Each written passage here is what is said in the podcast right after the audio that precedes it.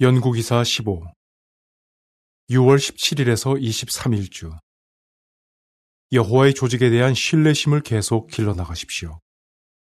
주제성구 여러분 가운데서 인도하고 있는 사람들, 곧 하느님의 말씀을 여러분에게 알려준 사람들을 기억하십시오.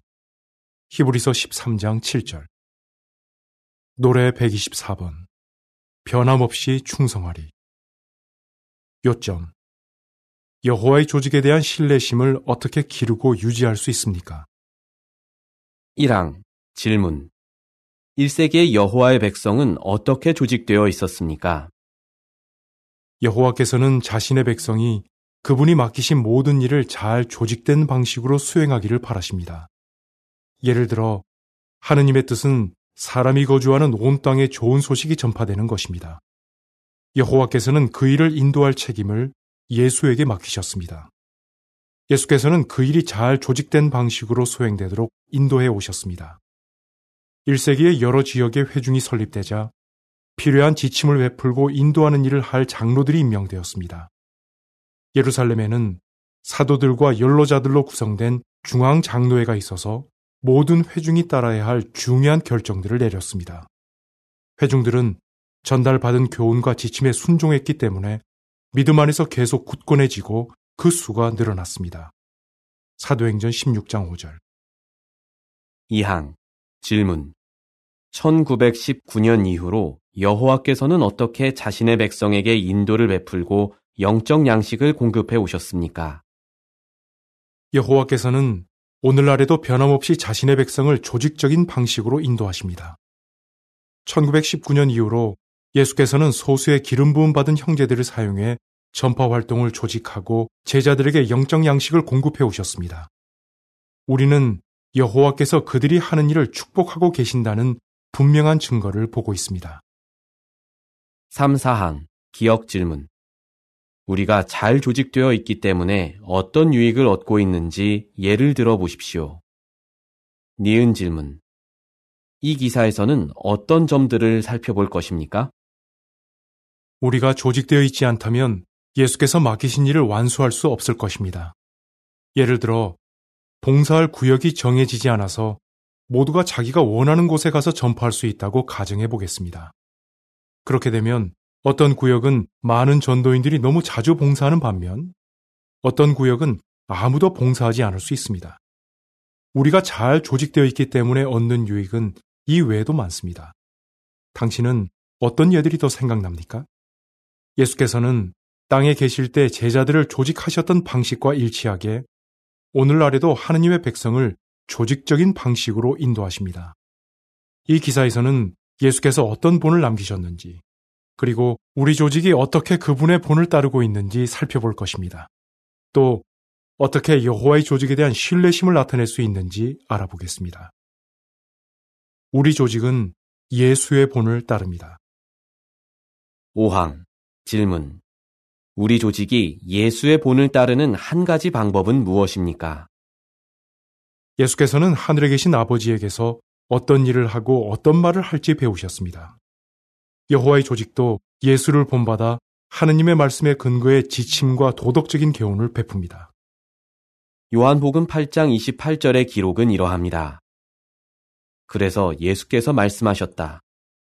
여러분이 사람의 아들을 들어 올린 다음에야 내가 그 사람이라는 것과 내가 아무것도 내 뜻대로 하지 않는다는 것을 알게 될 것입니다.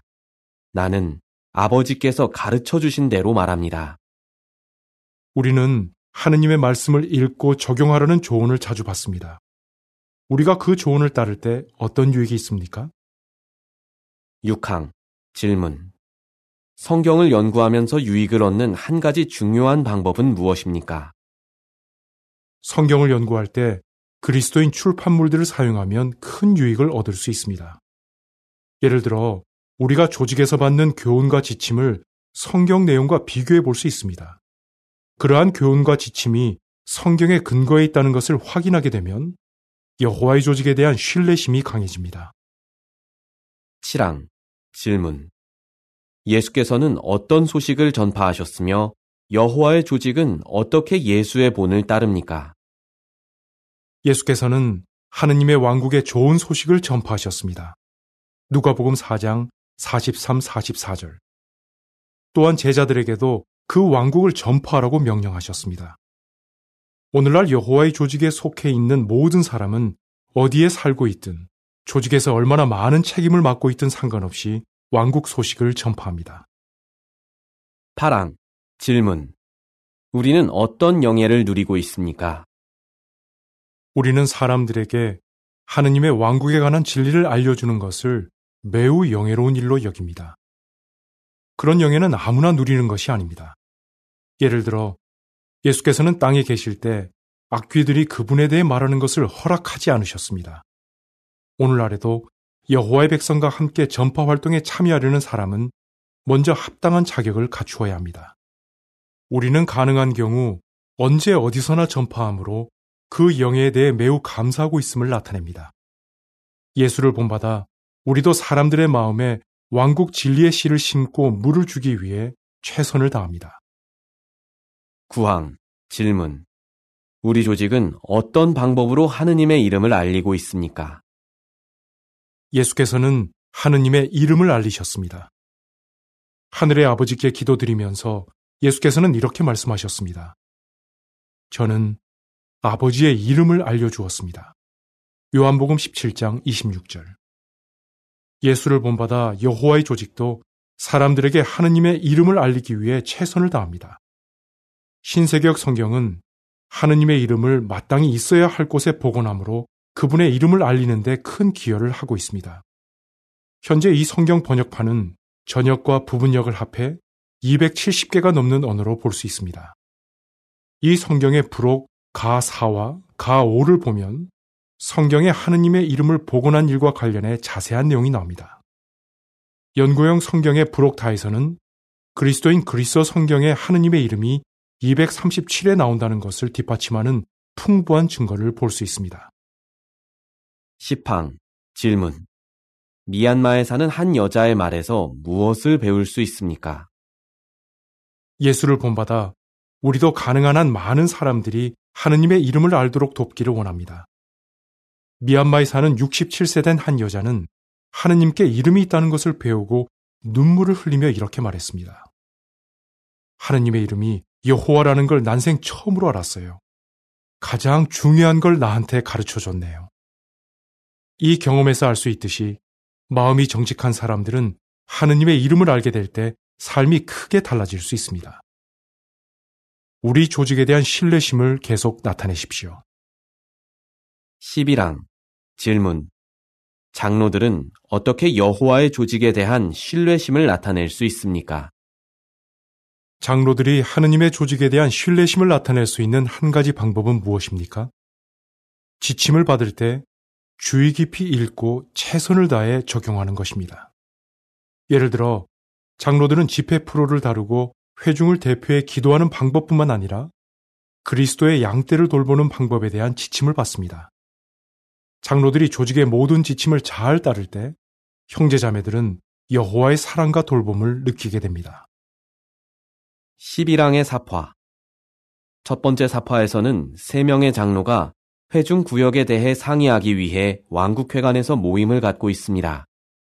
두 번째 사파에서는 나중에 그중 한 장로가 2 자매에게 안전한 위치에서 전시대 봉사를 하는 방법에 대한 지침을 전달합니다. 사파 설명. 장로들이 공개 증거 마련을 함께 검토합니다. 그 후 집단 감독자가 전도인들에게 벽을 등지고 서 있으라는 지침을 전달합니다. 사파에 딸린 문구. 장로들은 우리가 여호와의 조직에서 베푸는 지침을 신뢰하도록 도와줍니다. 12항, 기억 질문. 인도하는 형제들에게 협조해야 하는 이유는 무엇입니까? 니은 질문. 인도하는 형제들의 장점에 초점을 맞춰야 하는 이유는 무엇입니까? 우리는 장로들이 전달하는 지침을 기꺼이 따라야 합니다. 그렇게 할 때 인도하는 형제들은 맡은 일을 더 수월하게 할 수 있습니다. 성경은 인도하는 사람들에게 순종하고 복종하라고 우리에게 권합니다. 히브리서 13장 7절 17절의 기록은 이러합니다. 7절. 여러분 가운데서 인도하고 있는 사람들, 곧 하느님의 말씀을 여러분에게 알려준 사람들을 기억하십시오.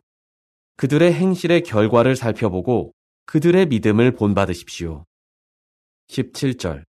여러분 가운데서 인도하고 있는 사람들에게 순종하고 복종하십시오. 그들은 답변할 사람들로서 여러분을 깨어 지키고 있습니다. 그러므로 그들이 이 일을 기쁨으로 하게 하고 한숨을 지으며 하지 않게 하십시오. 그것은 여러분에게 손해가 될 것입니다. 하지만 그렇게 하기가 늘 쉽지만은 않습니다. 왜 그렇습니까? 인도하는 형제들이 불완전하기 때문입니다. 하지만 우리가 그들의 장점이 아니라 단점에 초점을 맞춘다면 사실상 우리의 적들을 돕는 것이나 마찬가지입니다. 그렇게 말할 수 있는 이유는 무엇입니까? 적들은 어떻게든 하느님의 조직에 대한 우리의 신뢰심을 약화시키려고 합니다. 그런데 우리가 인도하는 형제들의 단점에 초점을 맞춘다면 그들이 바라는 대로 될 수 있습니다. 적들이 퍼뜨리는 거짓말을 분별하고 물리치기 위해 구체적으로 어떻게 할 수 있습니까? 거짓 이야기 때문에 신뢰심을 잃지 마십시오. 14항 질문. 하느님의 적들은 어떻게 그분의 조직에 대한 평판을 깎아내리려고 합니까? 하느님의 적들은 그분의 조직이 베푸는 훌륭한 교훈과 지침들을 부정적으로 보이게 만들려고 합니다. 예를 들어 우리는 성경을 통해 여호와께서 자신의 숭배자들이 신체적, 도덕적, 영적으로 깨끗하기를 기대하신다는 점을 배웠습니다. 그분은 악한 일을 계속하면서 회개하지 않는 사람은 누구든 내쫓으라고 말씀하십니다. 우리는 성경에 나오는 그러한 명령에 순종합니다. 하지만 적들은 우리의 그런 태도를 보고 우리가 편협하고 독선적이고 인정이 없다고 비난합니다. 14항 질문. 조직에 대한 거짓 이야기의 배후에는 누가 있습니까? 거짓 비난의 배후에 누가 있는지 분별하십시오. 조직에 대한 거짓 이야기의 배후에는 사탄 마귀가 있습니다. 그는 거짓의 아버지입니다. 요한복음 8장 44절. 따라서 우리는 사탄이 자신을 따르는 사람들을 사용해 여호와의 조직에 대한 거짓 이야기를 퍼뜨릴 것임을 예상할 수 있습니다. 1세기에도 그런 일이 있었습니다. 15항 질문. 종교 지도자들은 예수와 그분의 제자들에게 어떤 일을 했습니까? 하느님의 아들이신 예수께서 완전하셨고 놀라운 기적들을 행하셨지만 사탄을 따르는 사람들은 그분에 대해 많은 거짓말을 퍼뜨렸습니다. 예를 들어 종교 지도자들은 예수께서 악귀들의 통치자의 힘을 빌려 악귀를 쫓아내는 것이라고 사람들에게 말했습니다. 마가복음 3장 22절. 예수께서 재판을 받으실 때에도 종교 지도자들은 그분을 신성 모독죄로 고발했고 무리를 선동하여 그분을 죽이라고 요구하게 했습니다. 후에 그리스도의 제자들이 좋은 소식을 전파하자 반대자들은 사람들을 선동하여 형제들에게 나쁜 감정을 품게 했고 그 결과 그 형제들은 박해를 받았습니다.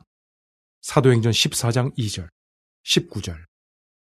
파수대 1998년 12월 1일호에서는 사도행전 14장 2절에 대해 다음과 같이 설명합니다. 유대인 반대자들은 자신들이 소식을 배척하는 것만으로는 성에 차지 않아서 비방운동을 벌였으며 이방인 주민들이 그리스도인들에 대해 편견을 갖게 하려고 하였습니다. 16항 질문. 조직이나 인도하는 형제들에 대한 거짓 이야기를 듣게 될 때 무엇을 기억해야 합니까? 사탄의 거짓말은 오늘날에도 계속되고 있습니다. 그는 여전히 사람이 거주하는 온 땅을 잘못된 길로 인도하고 있습니다. 요한계시록 12장 9절. 당신도 우리 조직이나 인도하는 형제들에 대해 나쁜 이야기를 듣게 될 수 있습니다. 그렇다면 1세기의 하느님의 적들이 예수와 제자들에게 어떻게 했는지를 기억하십시오. 오늘날 여호와의 백성은 성경에서 예언한 그대로 박해를 받고 악의적인 중상을 당하고 있습니다. 그러한 거짓 이야기에 속지 않으려면 그 배후에 누가 있는지 분별하고 자신을 보호하기 위해 즉시 조처를 취해야 합니다. 어떤 조처를 취해야 합니까? 17항 질문. 어떻게 하면 거짓 이야기에 해를 입지 않을 수 있습니까? 거짓 이야기를 배척하십시오. 사도 바울은 우리가 거짓 이야기를 듣게 될 때 어떻게 해야 하는지 분명히 알려주었습니다. 그는 디모데에게 일부 사람들에게 명령하여 그들이 거짓 이야기에 주의를 기울이지 않게 하라고 말했습니다. 또한 불경스러운 거짓 이야기들을 배척하라고도 말했습니다. 디모데전서 1장 3-4절, 4장 7절. 때때로 어린아기는 바닥에 떨어진 물건을 아무 생각 없이 주워서 입에 넣습니다. 하지만 어른은 그런 행동이 얼마나 해로운지 알기 때문에 결코 그렇게 하지 않습니다. 우리는 거짓 이야기의 배후에 누가 있는지 알기 때문에 그러한 이야기들을 배척합니다. 우리는 진리의 건전한 말씀에만 귀를 기울입니다. 디모데후서 1장 13절의 기록은 이러합니다. 그대는 그리스도 예수 안에서 얻게 되는 믿음과 사랑으로 내게서 들은 건전한 말씀의 표준에 계속 고착하십시오. 다음은 보충 내용입니다. 거짓 이야기를 듣게 된다면 사파, 거짓 이야기가 퍼지는 경로를 보여주는 사파들. 첫 번째 사파, 한 남자가 인터넷 개인 방송을 녹음하는 모습. 두 번째 사파, 한 여자가 손으로 입을 가리고 비밀스런 이야기를 하는 모습. 세 번째 사파, 출처가 불분명한 이메일들. 네 번째 사파, 한 자매가 우편함에 들어있던 전단지를 찢는 모습. 우리는 다양한 경로를 통해 거짓 이야기를 듣게 될 수 있습니다. 예를 들어 형제 자매들이 우리를 격려해 주려는 생각으로 어떤 이야기가 사실인지 확인하지 않은 채 그대로 우리에게 전달할지 모릅니다. 혹은 누군가가 거짓 이야기를 담은 이메일을 우리에게 보낼 수도 있습니다.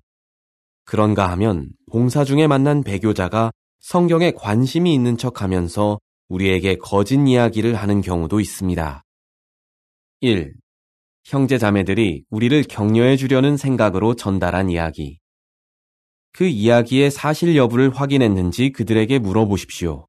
확인되지 않은 이야기라면 더 이상 듣거나 읽지 말고 다른 사람에게 전달하지도 마십시오. 2. 여호와의 증인에 관한 흥미를 끄는 이야기가 담긴 이메일. 어떤 경우 그런 이메일은 친구가 보낸 것처럼 보일 수 있습니다. 친구가 그 이메일을 보낸 것이 맞는지, 또 그 이야기의 출처를 알고 있는지 확인하십시오. 친구가 그 이메일을 보내지 않았거나 출처를 모른다면 이메일을 삭제하십시오. 3. 성경에 관심이 있는 척하면서 자신의 정체를 속이는 배교자들. 그 사람이 우리 조직에 대해 하는 말이 점점 더 부정적이 되거나 배교자들이 하는 주장을 우리에게 전달하려고 한다면 정중하게 대화를 중단하십시오. 18항 질문. 여호와의 조직을 신뢰한다는 것을 어떻게 나타낼 수 있습니까? 이 기사에서는 우리 조직이 예수를 본받고 있는 여러 가지 부면 중 세 가지만 살펴보았습니다. 성경을 연구하면서 우리 조직이 또 어떤 면으로 예수를 본받고 있는지 찾아보십시오. 회중의 형제 자매들도 조직에 대한 신뢰심을 기르도록 도와주십시오. 여호와를 충성스럽게 섬기고 그분이 자신의 뜻을 이루기 위해 사용하시는 조직과 밀접히 연합하십시오. 그렇게 하여 하느님의 조직을 신뢰하고 있음을 계속 나타내십시오. 여호와의 사랑 많고 충성스러운 백성과 함께 하느님을 숭배하는 특권을 계속 소중히 여기기 바랍니다. 어떻게 대답하시겠습니까? 하느님의 백성은 어떤 면으로 예수의 본을 따릅니까? 여호와의 조직을 신뢰한다는 것을 어떻게 계속 나타낼 수 있습니까? 거짓 이야기를 듣게 된다면 어떻게 해야 합니까? 노래 103번, 목자, 사람들로 된 선물. 기사를 마칩니다.